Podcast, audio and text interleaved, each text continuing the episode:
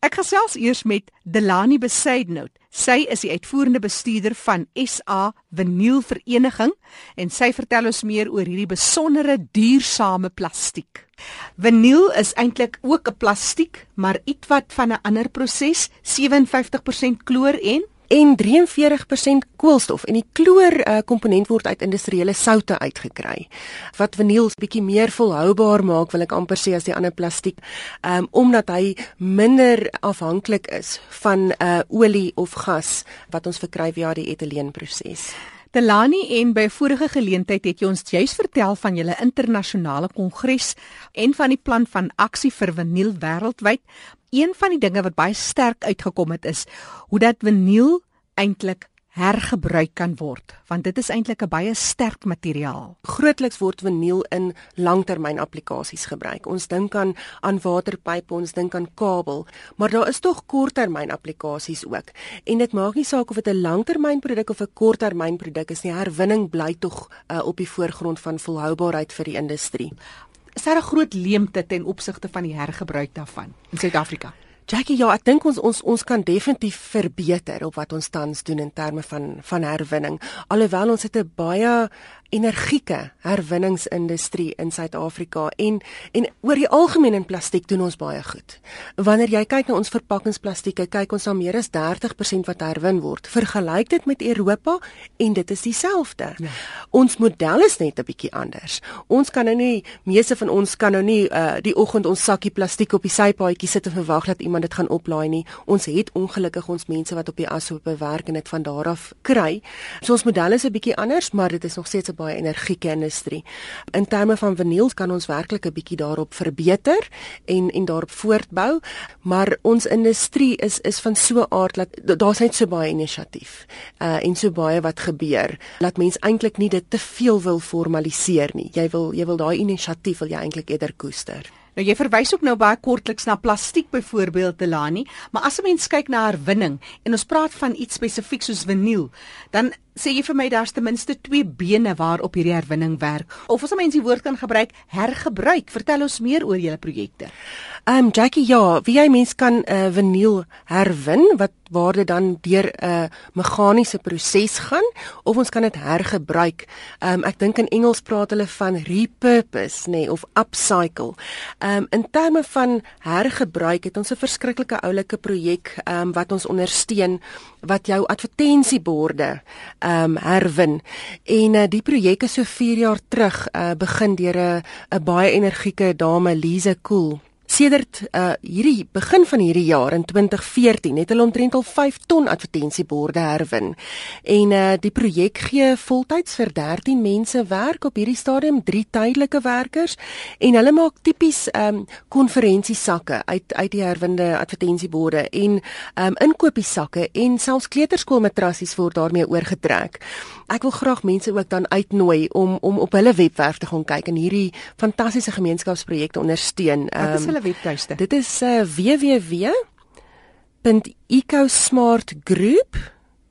www.ecosmartgroup.co.za.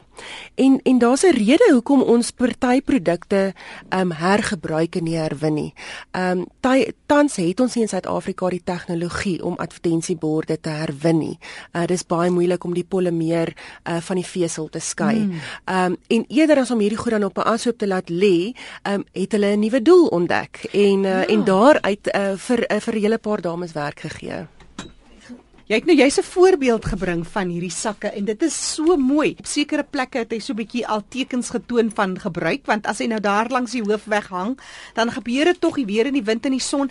Maar wat dit eintlik is is 'n baie sterk materiaal. So om die ding te soos jy nou sê, hergebruik is eintlik baie beter en wat 'n wonderlike manier om dan werkskepping hierdeur te bevorder. Ja, nee, ek stem saam met jou Jackie. Dit is werklik 'n 'n pragtige projek en uh en Suid-Afrika is is nogal baie goed daarin om om kreatief ja. ehm um, te wees in in ons hergebruik van produkte. Wie mens kry selfs deesdae meubels mm. ehm um, wat oorgetrek word met hierdie advertensieborde ehm um, wat vir my net so oulik en kleurvol lyk. So as jy bietjie trots is op jou maatskappy wat dit ook al is en nadat so want jy weet gewoonlik verander die kleur of dis 'n hele nuwe bemarkingsveld tog wat van stapel gestuur ja. word en dan sit die mense byvoorbeeld by EcoSmart, dit 'n paar ton materiaal. En dit is wat mense in in Engels praat van upcycle. Upcycle. Dis die ja. hergebruik ja. van dieselfde ding net in 'n ander vorm. Hy word nie opgebreek in 'n meganiese proses gedoen nie. Nee, dit dit is so soos hulle sê upcycle of hergebruik of repurpose.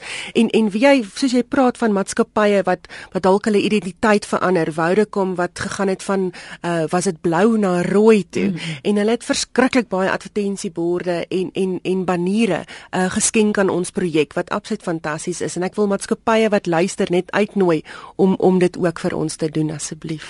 Delani Besuidnout wat gesels, wat van mediese materiaal? Hoe gaan julle dit hergebruik? Jackie, ek dink uh, ons almal dink dat mediese materiaal moet asseblief tog net verbrand word of dit moet net absoluut van ontslaag geraak word en uh, en dit is definitief so daar's baie streng wetgewing rondom uh, mediese afval. Maar daar is 'n groot gedeelte van jou waste stream, sal dit nou 'n rommelstroom wees mm -hmm. uh, in die mediese gebied wat gekanaliseer kan word weg van die gevaarlike afval af wat totaal al veilig is uh, om herwin te word en 'n fantastiese goeie graad van plastiek vir die herwinnings um, stroom en herwinningsindustrie beskikbaar stel. By 'n onlangse konferensie het my kollega van Australië, um Sophie McMillan, oor die sukses van 'n herwinningsprojek in Australië ge, uh, gepraat wat hulle in die gesondheidssektor uh, geloods het en dit is ook geskui dan op die herwinning van van vinyl in die hospitaalomgewing. En soos ek sê, baie vinyl wat in hierdie omgewing gebruik word is nie gevaarlik nie. Ons kyk na 'n uh, suurstofmasker. Ons kyk na die IV bag waardeur jou medisyne tipies inkom. Ehm um, daar's baie ehm um, tubing en en ek weet nie pypies en goedjies ja, wat 'n baie goeie mediese graad vinyl is en en wat nie 'n uh, 'n gevaar gesondheidsgevaar vir die herwinningsindustrie inhou nie.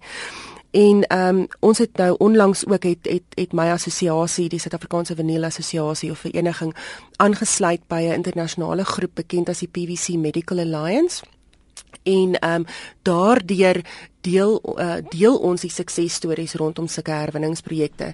En in Suid-Afrika gaan ons ons projek loods uh, rondom Augustus. En dit sal 'n loodsprojek wees wat ons eers gaan kyk wat die volhoubaarheid daarvan is. En ek dink die belangrikste vir die sukses van die projek gaan gaan opvoeding wees in jou gesondheidsorg uh, omgewing. Maar dit is werklik doenbaar. Maar as jy nou byvoorbeeld praat van hierdie advertensieborde dan sien ek hoe word dit hergebruik As 'n mens kyk na byvoorbeeld die vinyl in die mediese bedryf en jy praat van dis nogal 'n proses en ons het nie altyd die meganiese en die industriële en ingenieursvaardighede. Hoe gaan julle dan die mediese apparaat gebruik in hergebruiking? Wat is die prosesse? Ehm um, in terme van ons meganiese herwinnings uh, vermoë is ons eintlik in lyn met wat in Europa en in die res van die wêreld gebeur. So ons het 'n baie goeie meganiese herwinningsvermoë in Suid-Afrika. En soos ek sê, hierdie mediese afval, uh vinyl mediese afval wat wat veilig is om te herwin, is van 'n baie goeie graad. En dit gaan tipies gebruik word in um gumboots. Mm. om om daarin te herwin of in vloere sulke tipe applikasies en uh, en dit is nog steeds in terme van kostes en in terme van die omgewing meer volhoubaar om daai materiaal te herwin as om rou materiale te gebruik om hierdie produkte van te vervaardig. Praat nou van meer volhoubaar. En dit is seker nou maar die realiteit.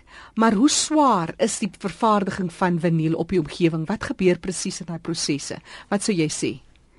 Ehm um, Jackie sê met enige industriële proses het dit 'n impak op die omgewing. Groot. Ons 'n groot impak. Ons kan nie daarvan af wegskram nie. Ehm um, en dit is hoekom dit belangrik is vir vir ons assosiasie om ehm um, produkrentmeesterskap in die industrie te bevorder. En dit sluit in die verantwoordelike en volhoubare vervaardiging van vinylprodukte. Dit sluit ook in die verantwoordelike gebruik van bymiddels byvoorbeeld die vervanging van lood in die gebruik van die vervaardiging van 'n uh, 'n PVC pyp wat totaal al nou uitgeskakel is. Ehm um, jy weet so mense kyk na al daai aspekte en wat se invloed en impak dit op die omgewing het en hoe ons dit kan bestuur. En Sava bestuur dit deur 'n rentmeesterskap program met spesifieke teikendatums uh wat baie streng bestuur word deur ons. Wie is die polisie daar? Die polisie sal dan SAWA wees, uh, my assosiasie. So ons doen 'n uh, jaarlikse audit op ons uh, lede. Uh, dis 'n vrywillige program, uh, maar ek is baie trots op my industrie uh, dat hulle um, vorentoe getree het en en vrywilliglik aan die uh, rentmeesterskap projek deelneem. Nou, een ding is dat daar giftige stowwe byvoorbeeld in die lug ingestuur word met die vervaardiging van soos jy sê, met enige ander sintetiese produk en in in baie industrieë. Maar ek was nog nie in so 'n fabriek nie. Het die mense veiligheidsklere aan, maskers aan wat daarmee werk? Hoe werk dit? In 'n industriële omgewing is jou persoonlike beskermings ehm um, toerusting baie baie belangrik. Ehm um, en dit is nie noodwendige aanduiding van die toksiese materiaal waarmee hulle werk en of die materiaal toksies is of nie. Dis dis baie voorkomend. En ek dink spesifiek ehm um, in in enige 'n uh, eh, groot industriële opset vandag ehm um, neem hulle dit baie ernstig op en ek ek dink nie werkers word onnodig blootgestel nie. Delani Besuidnout wat praat oor die interessanthede van die vervaardiging en meer spesifiek die hergebruik en die belangrikheid daarvan om dit te herwin. Dis vinyl of onlangs was dit die 100ste viering van 'n uh, sintetiese stof soos vinyl, een van die oudste materiale, nê? Ja, dit is korrek, is een van die oudste sintetiese materiale. Uh laas jaar uh was dit die 100-jarige viering van die registrasie van die patent van vinyl. Um hy's eintlik in die 1800s al per ongeluk ontdek. Uh maar eers in 1913 het hulle gesê, "Oké, hierdie is nou 'n uh, 'n vinyl. Dis nou 'n PVC." En uh en soos ek sê die die uh, patente is geregistreer.